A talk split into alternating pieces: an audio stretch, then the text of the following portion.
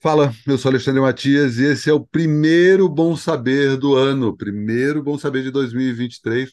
Minha convidada vai achar que é culpa dela, porque a gente está um tempão marcando essa entrevista, mas não, resolvi estrear vários outros programas antes do Bom Saber, resolvi justamente deixar o Bom Saber para o momento em que começamos o ano de fato, uma vez que passou o carnaval e agora a gente pode estar tá tentando voltar a alguma normalidade, e aí um dos elementos cruciais da normalidade é justamente a gente começar o ano depois do carnaval. Tivemos um carnaval arrasador e, com isso, estamos aqui com Verônica Oliveira. Como tá, Verônica? Tudo bom?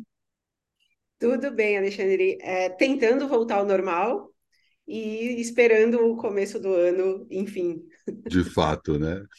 Se você está chegando aqui pela primeira vez, assine o meu canal e aperte o sininho para saber quando tem outros programas aqui no canal e ajudar o canal a crescer. Queria agradecer muito pela presença, como eu estava comentando antes da gente começar a conversar. Uma árdua tarefa para conseguir chegar, mas você teve um, um começo de ano um pouquinho conturbado, né, Verônica? Só um pouquinho. galera tá me indicando banhos, é, curanderias em geral, porque nunca vi acontecer tanta coisa com uma pessoa só. Mas felizmente está tudo bem agora e agora tá a gente bem. começar 2023 sem tantos sem tanta Sim, emoção, né? venceremos. É, porque ao passo você passou por uma, essa série de situações chatas aí, enfim, acidente de trânsito, perdeu o celular, várias coisas aconteceram né, só para ficar nas mais brandas. Né? Mas, por outro lado, a gente está voltando a ter uma, uma perspectiva de futuro. Né? A gente começou o ano com a posse do Lula e cada vez mais a gente consegue entender o pesadelo que a gente estava saindo. E eu acho que é isso. Né? Agora a gente começa 2023. Queria começar antes da gente voltar no tempo, que é a característica aqui do programa, para saber como é que está o seu começo de ano, quais são as novidades para esse 2023. Esse ano a expectativa é voltar aos trabalhos presenciais, então começar a viajar para fazer palestras, começar a, a, de fato fazer consultoria nas empresas, porque fazer online, embora tenha também a efetividade, não é a mesma coisa. Então, a troca com o público faz toda a diferença. Então, eu tô, tô empolgada. É, definitivamente, esse é o ano em que nós estamos no terceiro mês do ano eu fui em um show. Então, para mim, o ano não começou, não é possível. Tá errado, tá errado isso. Tudo errado. Então, eu vou sentir que o ano começou quando eu começar de vez a frequentar os shows de novo. E, e a expectativa é essa: é viajar mais, trabalhar mais e tudo cara a cara com as pessoas. Demais, demais. Sobre show, depois a gente conversa, porque show que não falta aqui na minha área. A gente combina aí uns até para a gente ir junto. Mas voltando no tempo, como eu estava comentando antes da gente começar a gravar, esse programa ele parte desse pressuposto do que estava acontecendo no, no começo de 2020, quais eram os teus planos e como a chegada da pandemia mudou radicalmente a tua vida, especificamente a tua carreira e como você se reinventou para chegar onde está atualmente. A pandemia foi crucial para que toda a minha vida mudasse. É, no momento da, da decretação da quarentena, é, que eu achei que iam durar 15 dias, como todo mundo, é, eu lembro que eu tinha por volta de 14 palestras marcadas. Uhum. De repente, eu tinha aquele quadrinho de, de, de imã com tudo marcado, os dias que eu ia viajar, as coisas que eu ia fazer. E de repente eu fui lá, tirei tudo e não tinha perspectiva nenhuma de trabalho. Todos os trampos cancelados. Falei, e agora? É, eu tenho problema respiratório, então eu estava completamente apavorada de sair para fazer as faxinas, porque uhum. eu ainda trabalhava fazendo faxinas nessa época. Uhum. E, e aí eu parei, eu tinha uma pequena reserva de grana e, e eu morava na periferia ainda. Uhum. Então, uhum. eu percebi que era totalmente inadequado ali no, onde eu estava para manter uma rotina. Hum, quando o pessoal começou, ah, delivery de mercado, delivery de não sei o quê, não tinha isso na minha quebrada. Eu uhum. tinha uma internet via rádio, porque aonde eu morava, nenhuma internet de empresa grande chegava. Uhum. Então, eu não podia fazer live, todo mundo fazendo live, eu não tinha como fazer live era bem desesperador, assim, eu tinha que ir no mercado, eu tinha que ir na farmácia, eu tinha que fazer as coisas, e aí foi o momento em que eu pensei, eu falei, cara, tem que mudar isso, E aí eu passei esse primeiro período produzindo conteúdo para as minhas redes. E por falar sobre limpeza, de repente começou um monte de trabalho a aparecer, porque era o assunto do momento. A gente estava claro. ali lavando embalagem de produtos, é, e aí eu vi as pessoas começando a quebrar as coisas da casa com álcool, estragar desde cartão de banco até, até os móveis, tudo manchado de álcool. Então uhum. comecei a falar sobre isso e dar dicas das pessoas, do que, que elas podiam fazer, e de repente começou a vir publi, publi, publi, e aí eu tinha grana para sair da, da periferia. Uhum. E, e, e, aí foi também um, um, processo na minha cabeça de no meio da, da pandemia. Ah, e a pandemia também trouxe, né? Eu falei, quem não, sei lá, quem não divorciou teve filho, né? E aí eu engravidei na pandemia. então eu falei, bom, vai todas as mudanças. E eu tinha na época, quando 2019, eu tinha 30 mil seguidores. Com uhum. esse tanto de publi, de coisas, entrevistas, não sei o quê, de repente 300 mil seguidores. E eu falei, eita, e agora? Mas então... o, o Faxina Boa, ele começou em 2019? Não, começou em 2017. 17. E tá. aí, em 2019, eu tinha 30 mil seguidores. Aham, tinha feito já publicidade, mas muito pontualmente. Como e você aí... falou, ainda fazendo faxina, não era o teu trabalho principal. Não era o trabalho principal. Uhum. E aí, em 2020, me chamaram para escrever o livro, e aí eu escrevi a minha, minha biografia e fiz também aquele lançamento online, aquela coisa. Não foi, a, não foi a mesma coisa, não foi do jeito que eu esperava, mas também foi um passo muito importante. Claro. No final daquele ano, eu fiz muita palestra. Então, foi uma mudança radical, assim, do meu padrão de vida, da, do meu conteúdo, da forma como eu passei a encarar esse trabalho, porque não, para mim era o, o, bico e a fazer e fazer a faxina era o trampo de verdade. Claro. E aí e aí virou assim, virou a chave na minha cabeça e falei, pera, isso aqui é uma profissão. Então eu fiz bastante curso online, aprendi a, a gerir o negócio. Foi foi assim, parece que não, mas foi rápido, mas é tanta coisa que aconteceu que dá a impressão de que foram, sei lá, cinco anos de, no, total, no tempo. Assim, foi muita coisa.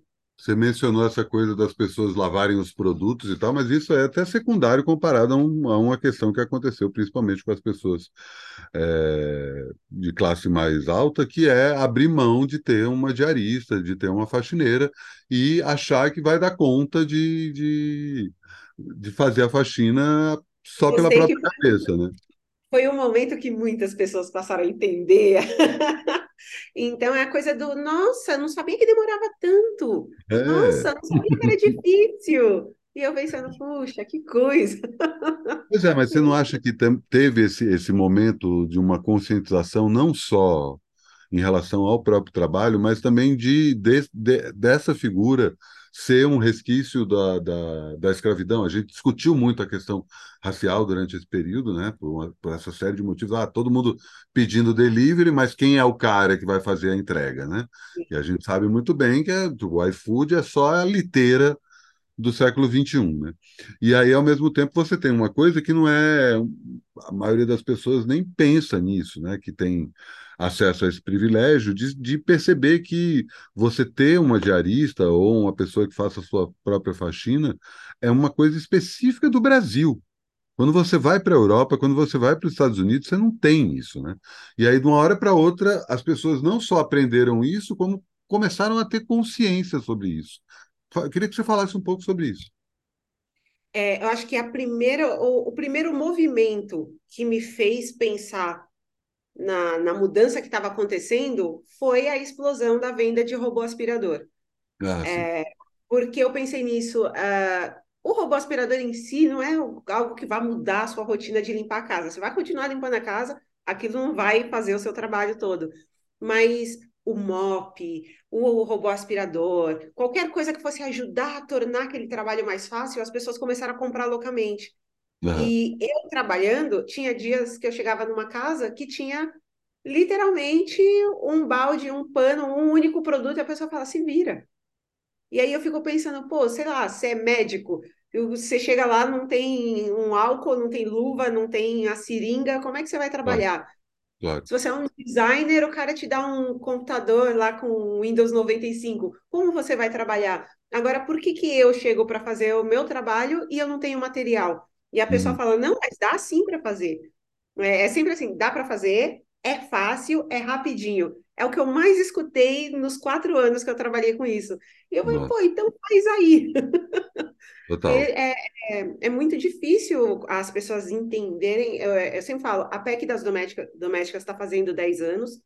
Tem 10 anos que a gente está tentando fazer ainda com que isso seja visto como a nossa profissão seja uma Uhum.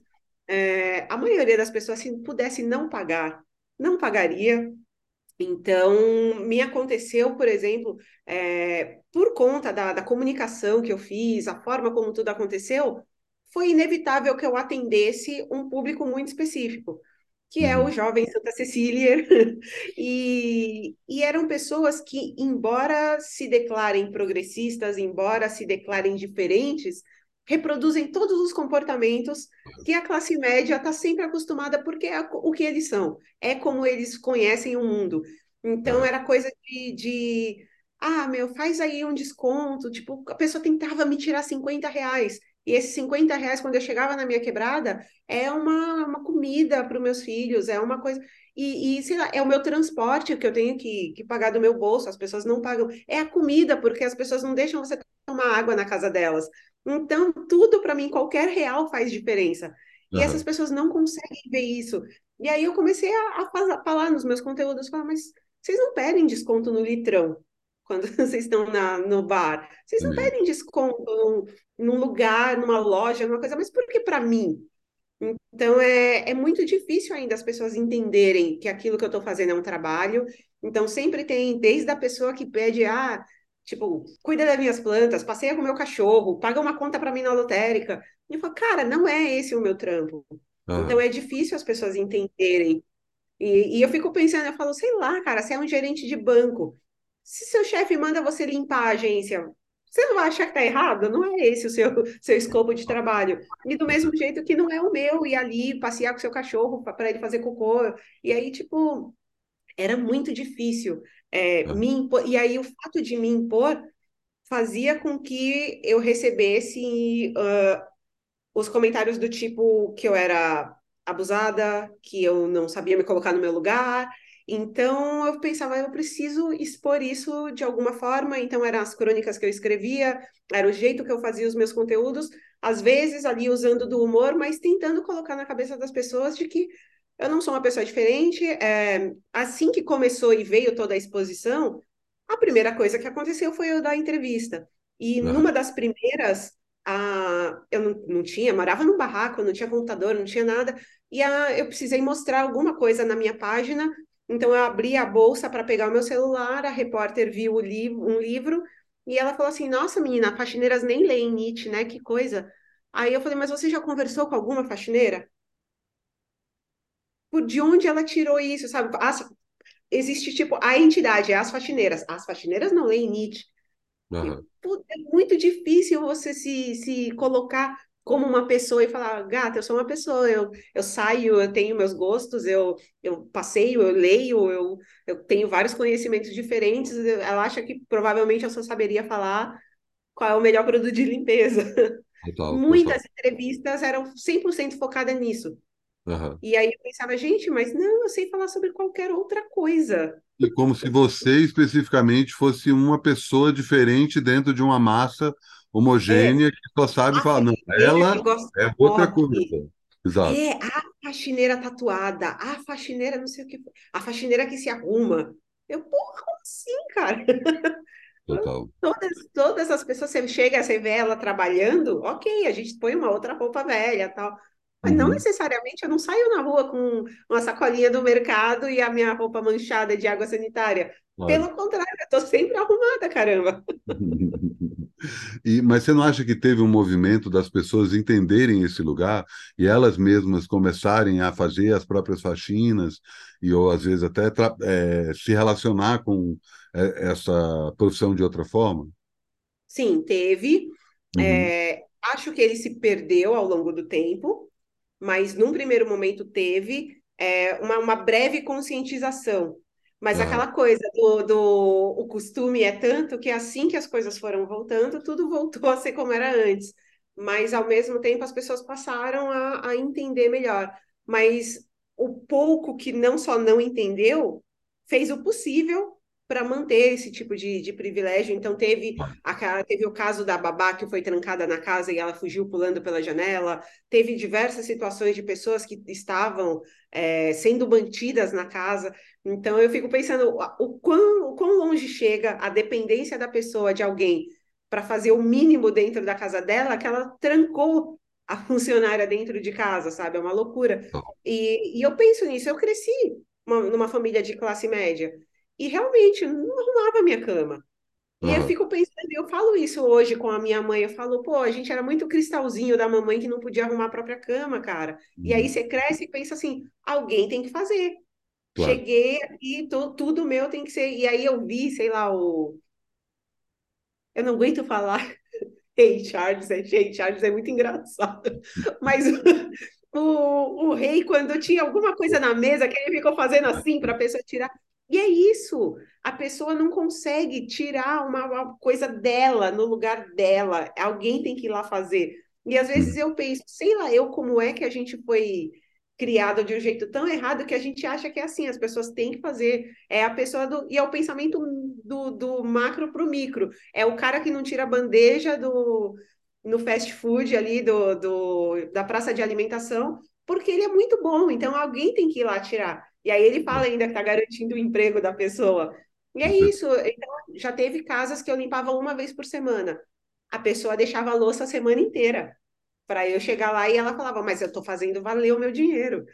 Então é bem difícil mudar esse tipo de mentalidade, mas ao mesmo tempo eu percebi sim um movimento de muitas pessoas de se entenderem. E, e é a pessoa começar a se apropriar da própria casa. Você cuidar das suas coisas, você manter o seu ambiente limpo. Então não, não é difícil, não, não impacta a vida de ninguém a ponto de falar, putz, agora eu deixei. de-" Ninguém deixou de, de trabalhar porque tem que limpar a própria casa, ninguém Claro. deixou de sair, de estudar. É, é muito possível, no mundo inteiro é possível, e só a gente que tem essa, essa palhaçada. Total, total. E assim, ao mesmo tempo que você influencia as pessoas da classe média a pensar nisso, acredito que você também influencia outras pessoas que trabalham como empregadas domésticas. Eu queria que você falasse isso, você estar influenciando gente e até despertando essa consciência que em alguns casos nem existia.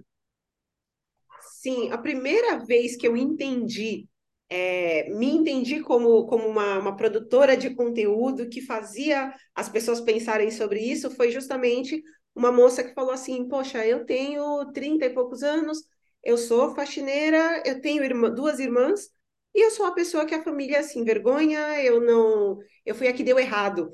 E aí ela Uhum, falou: embora minha irmã seja professora municipal e ganhe menos do que eu, e a minha outra irmã é enfermeira e também ganha menos do que eu.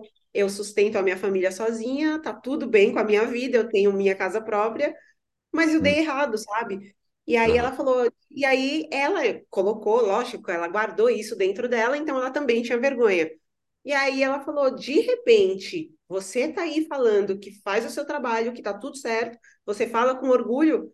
Eu comecei a entender isso e agora eu também tenho orgulho do que eu faço.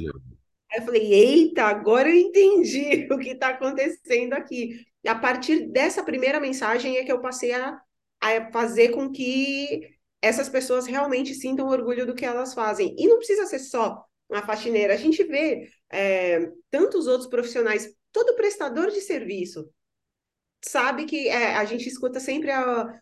Ai, conhece alguém para pintar a parede da minha casa no precinho? Alguém de confiança? Como se a pessoa vai entrar na sua casa e vai, sei lá, né? Tipo, matar sua família e levar tudo que tem lá dentro. Aí eu falei, cara, a gente não fala isso de outros profissionais, sabe? Eu acho bem esquisito. Então, é, é, é uma. São dois lados, assim, dessa influência. E realmente tem gente que fala comigo. Esses dias eu comentei sobre a questão da máquina de lavar louça. Falei, Uhum. quanta gente tem lava-louça e não deixa a faxineira usar? Aí uma moça escreveu para mim, meu Deus, eu nunca deixei ela usar, mas não sei por quê. Aí eu falei, viu? Eu falei, gostaria de lhe informar que a senhora está errada. E aí ela, e aí às vezes é uma coisa besta, é um- uma coisa que para a pessoa ela, nossa, nem reparei. E eu falei, Uhum. então, ela poder, você pode ensinar ela a colocar tudo lá, colocar o sabão, apertar o botão e ela tá fazendo outra coisa. Não vai mudar a sua vida, não vai mudar a vida dela. E tem o rolê do, do, do café, que é um grande rolê para as faxineiras. Uhum. As pessoas que têm máquina de. a cafeteira em cápsula, as pessoas Aham. não deixam a faxineira chegar perto. Então, é um rolê de, de começa a virar um desejo, um sonho de consumo. Toda faxineira é do- doida para ter uma. Aí quando eu comprei, eu falei, comprei a minha, porque eu tinha uma cliente que guardava as cápsulas na bolsa e ia trabalhar. Só que naquela época eu não gostava de café. Eu comecei a tomar café faz poucos anos. E eu pensava, gente, a mulher leva embora porque ela acha que eu vou tomar o café dela. Então, você vê, é, e por mais que eu fale dando risada, é um nível de desumanização muito grande impedir a pessoa de tomar um café, isso. cara. Não, Então, não é, só isso, não é só impedir a pessoa de tomar um café, é não é, achar que a pessoa vai levar as cápsulas embora, sabe? É tudo isso que você é está ou falando. que ela não merece. Ai, nossa, o meu café é muito bom para você. Porque esse, esse rolê do muito bom para você é a coisa que eu ouvi muito. Então, Uhum, por produzir conteúdo, eu sempre tive um telefone legal. Mas aham. no começo, eu ganhei o primeiro. É... Putz, talvez você saiba até quem foi a pessoa que me deu o telefone que eu fazia os meus conteúdos.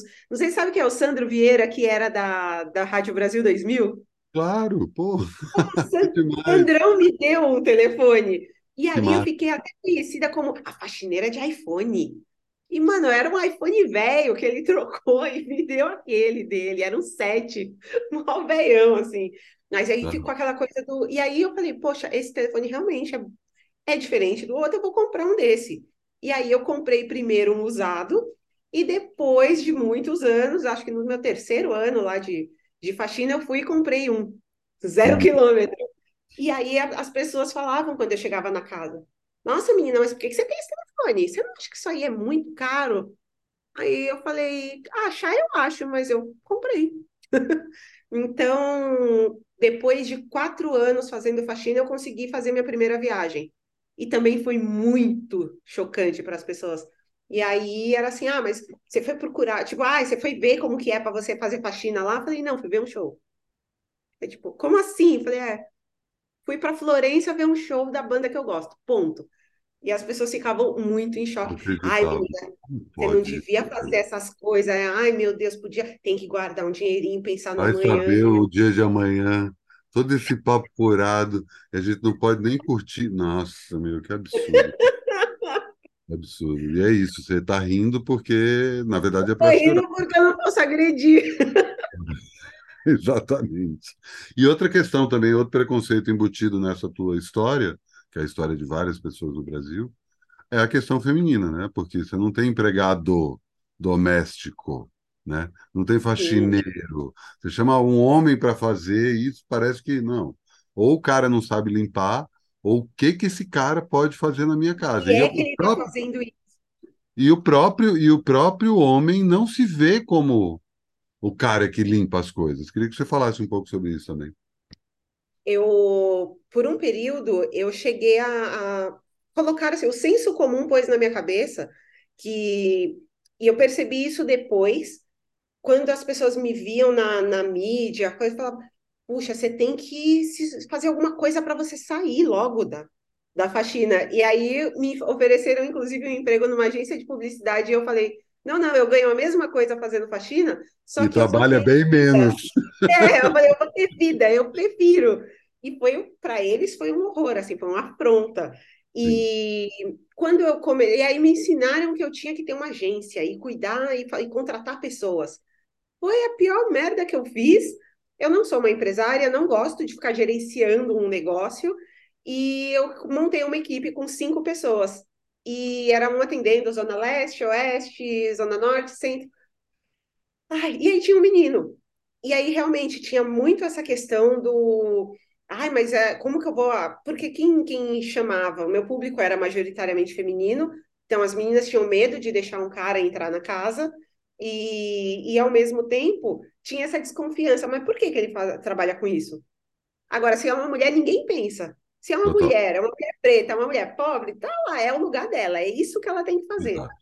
Exato. Então é, é uma loucura. Quando eu comecei, eu ouvi uma, uma coisa, quando eu comecei a fazer palestra, é, uma, uma cliente falou assim: Eu fico, fico muito feliz que você vai começar a fazer palestras e ganhar grana, mas aí sempre veio o mais, o mais é que caga tudo.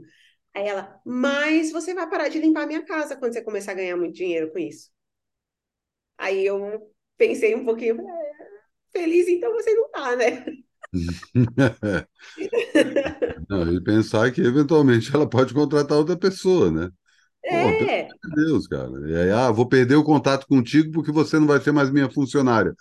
É, o- é a única, é o único lugar que a gente pode ter um relacionamento é sendo eu. Algumas pessoas foram assim, algumas pessoas é, é, realmente não falaram mais comigo, e porém muitas, a grande maioria hoje, inclusive dentro dos trabalhos que eu faço hoje, muitos dos, dos clientes das faxinas hoje trabalham comigo de alguma forma, ou, ou no mercado publicitário, ou com, com outras coisas. Então eu acabo, É, acabei, nessa parte eu fiquei bem feliz. Mas realmente, é, se não me engano, no Brasil 96% do trabalho do trabalho doméstico é feito por mulheres. Né, Então não quatro tem. por cento é muito. se E esses homens, é, esses homens são geralmente o auxiliar, por exemplo, no hospital, e aí Ah, eles limpam o banheiro masculino, nesses lugares. Mas o resto, o- trabalhando o nas casas, doméstico é isso. Pois é, você, Não, é. você não conhece ninguém. Eu Você não tem. conheço um em São Paulo, conheço sim, um, um, um em São Paulo, um no Sul, um carioca. Aham, Ponto. Só. é muito louco. Então, você- É, porque é isso, se a gente vive nessa situação que acha, ah, não, fazer limpeza da própria casa, e assim, eu já não tenho empregado doméstico em casa há um tempo, por uma questão de grana, primeiro, né, porque também, né, não vou dizer que jornalista é uma maravilha de profissão, né, não vou ficar também querendo dizer que estamos no mesmo patamar dos empregados domésticos, mas, né, e aí eu comecei a perceber uma coisa que é, quanto mais eu limpo minha própria sujeira, mais a casa fica limpa, né? É uma coisa tão trivial, né? Tipo, então não acumula, sabe? A, a própria, eu tenho uma máquina de, de lavar prato parada, porque eu não deixo mais a, a louça acumular. acumular. Sujou, lavou, sabe? É uma coisa tão trivial, assim. É uma coisa que deveria ser ensinada em casa, né? Eu acho que também tem essa outra questão. Queria que você também falasse sobre isso, né? Sobre o, o fato da gente não ter isso na nossa formação, sabe? Sim, Independente de, de quem é mais rico, quem é mais pobre, as pessoas mais pobres a- acabam é, mimetizando isso, até para ter um certo conforto com os filhos, e os filhos acabam crescendo mesmo que morem em lugares na periferia, em lugares com pouco dinheiro, mas a roupa aparece de uma hora para outra limpa no, no guarda-roupa. Né? Você não tem uma coisa, sei lá, você pega é, nos Estados Unidos, eles têm muito essa coisa do, em vez de ganhar uma mesada, você faz um trabalho doméstico e aí você ganha dinheiro. Então tá, vai lá e corta a grama, vai lá e arruma, lava a cozinha. Quem que vai tirar o lixo? Tem toda essa questão. E aqui a gente simplesmente mimetiza essa, essa evolução, né? Do, do, do que se tornou, do que era o trabalho escravo, e que agora virou uma nova versão disso, né? Porque não, não tem outro e mais, mais importante do que isso, né? As pessoas que sofrem disso também acham que tem direito, que é isso, o cara ganha um pouquinho mais de grana e vira e fala, agora sim vou contratar uma, uma empregada doméstica. E não percebe como limpar a própria sujeira é crucial para você se entender como ser humano, né? sim. é, Eu agora, desde o do final do ano, toda semana vem alguém aqui porque eu tô com a costela fraturada. Assim, Então, é, aí realmente não dá. E eu tenho, eu tenho três filhos, mas a mais nova tem um ano, então tem que pegar no colo, tem que levantar. Aí eu realmente, embora tem sempre a coisa de você depender de um parente, um amigo, não é garantido. Então eu claro. falei, não, eu preciso ter alguém que vá ganhar por esse serviço e vá fazer as coisas aqui junto comigo.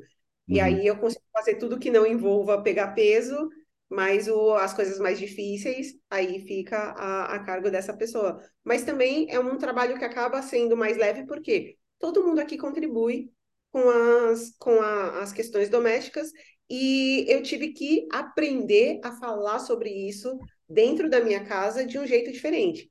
Hum. Porque na minha casa a gente não fazia nada. E uhum. nós éramos cinco.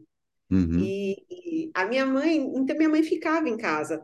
É, hoje em dia eu paro para pensar e eu falo, meu Deus, o Força Guerreira se aplica totalmente no caso dela, porque com 25 anos ela já tinha cinco, nossa. E a gente morava num apartamento e ela dava conta ali de tudo, ela limpava tudo e a gente não fazia nada. Então, ela. E aí, uma coisa que eu percebi é que quando ela começou a inserir no nosso contexto um ou outro, uma outra ajuda, um trabalho, uma coisinha, era diferente o que o meu irmão fazia e o que eu fazia. Então, foi, foi meio complicado, porque eu não reproduzir a mesma coisa, e eu tenho duas meninas e um menino. Uhum. É, minha filha tem 23 e o menino 14. Então, aqui a conversa. E uma coisa que eu percebi: a minha mãe só colocava a gente para fazer alguma coisa como forma de castigar. Então, você pegava raiva. Ah, fez alguma coisa errada, tirou nota baixa, não sei o quê, vai lá fazer. E aí você pega ódio. Claro. Ela falava, não tem condições de você querer fazer uma coisa se alguém está te mandando fazer por raiva de você. E aí, aqui em casa, eu comecei a tratar como a gente mora aqui, essa casa é de todo mundo, todo mundo vai ter que colaborar. Uh, a mesma, eu sempre falo, eu falo, aqui ninguém vai lavar a louça com a piroca, então o senhor vai lavar a louça também. E aí ele dava risadinha, tá? ficava meio assim, e aí hoje ele já percebe, fala, não, tem absolutamente nada a ver. Mas também eu cobrava muito o exemplo, então se o pai dele vem aqui para visitar, terminou de comer, o pai dele vai lavar uhum. junto também. Que eu falei, não adianta eu ficar falando e você fica sentado esperando eu lavar. Então, claro. todo mundo colabora, todo mundo faz tudo, e eu nunca deixo como, ah, não, ó, uma zona aqui, eu tô com raiva de você, vai limpar.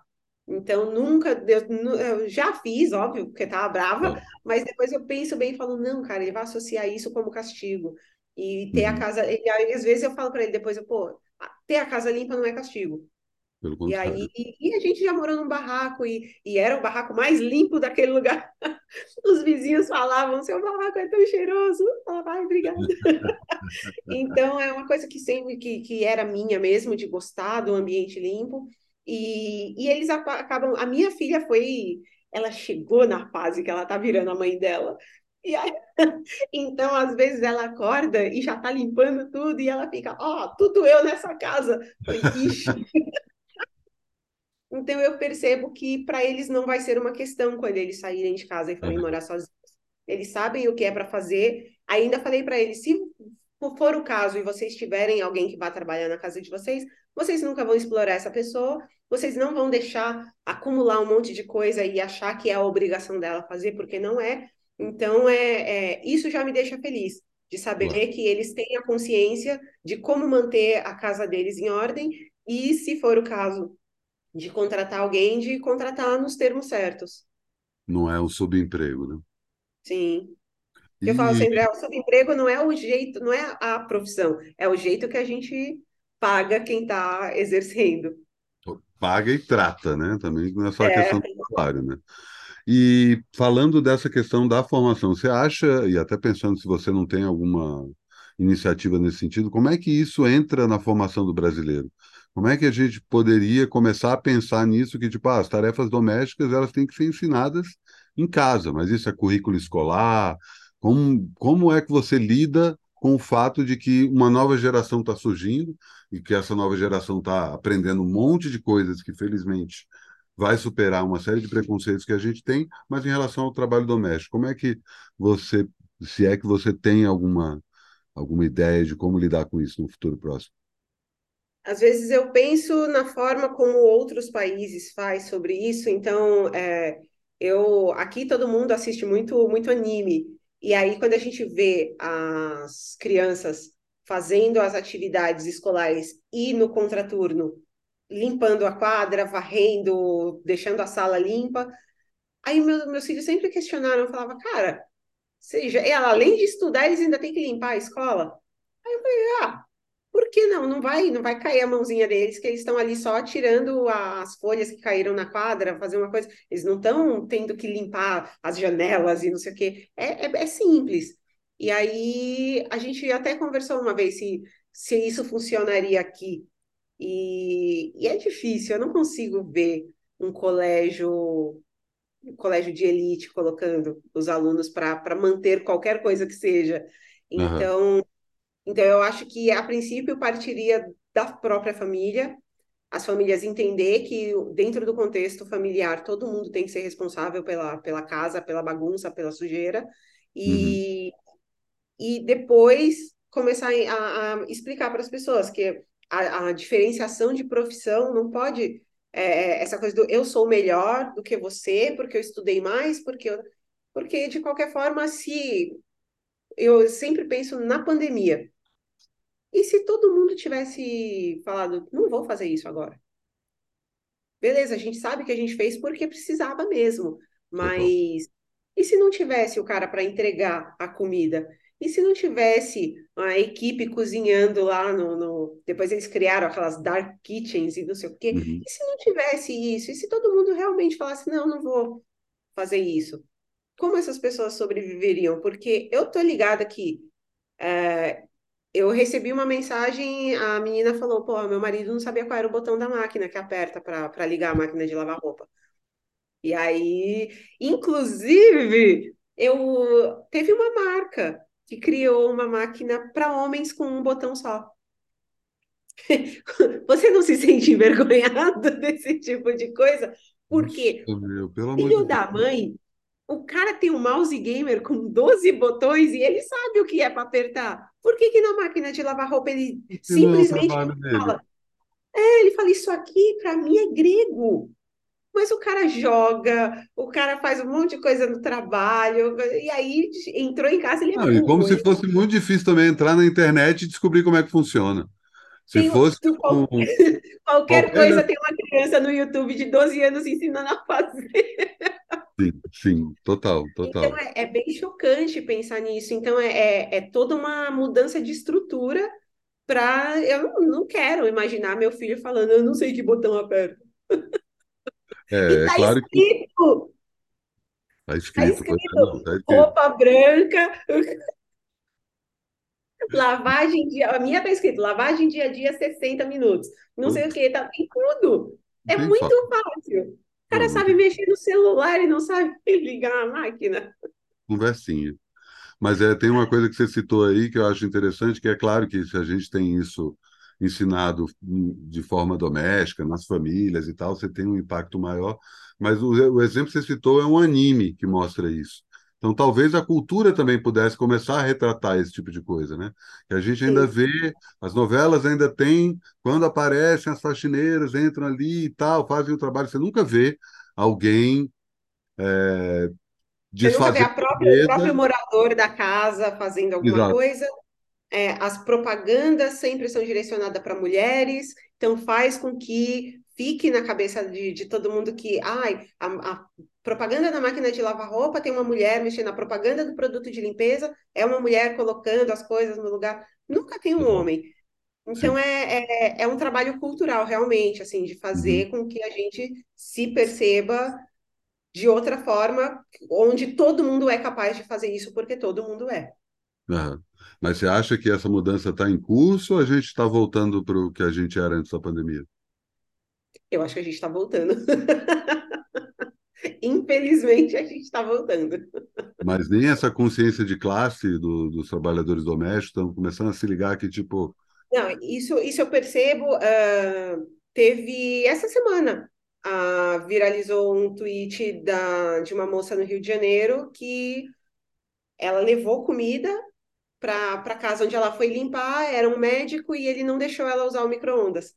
Ela simplesmente pegou a comida dela, colocou as coisas na bolsa e foi embora e falou: tá bom, tchau. E aí as pessoas, nossa, gente, é o mínimo, né? É, eu, eu me lembro quando eu comecei a congelar a água e ir para casa das pessoas com a garrafinha de água congelada, uma pessoa falou: por que, que você faz isso? É, porque tem lugar que a gente não pode colocar a garrafinha dentro da geladeira ou não pode beber a água que tem na casa.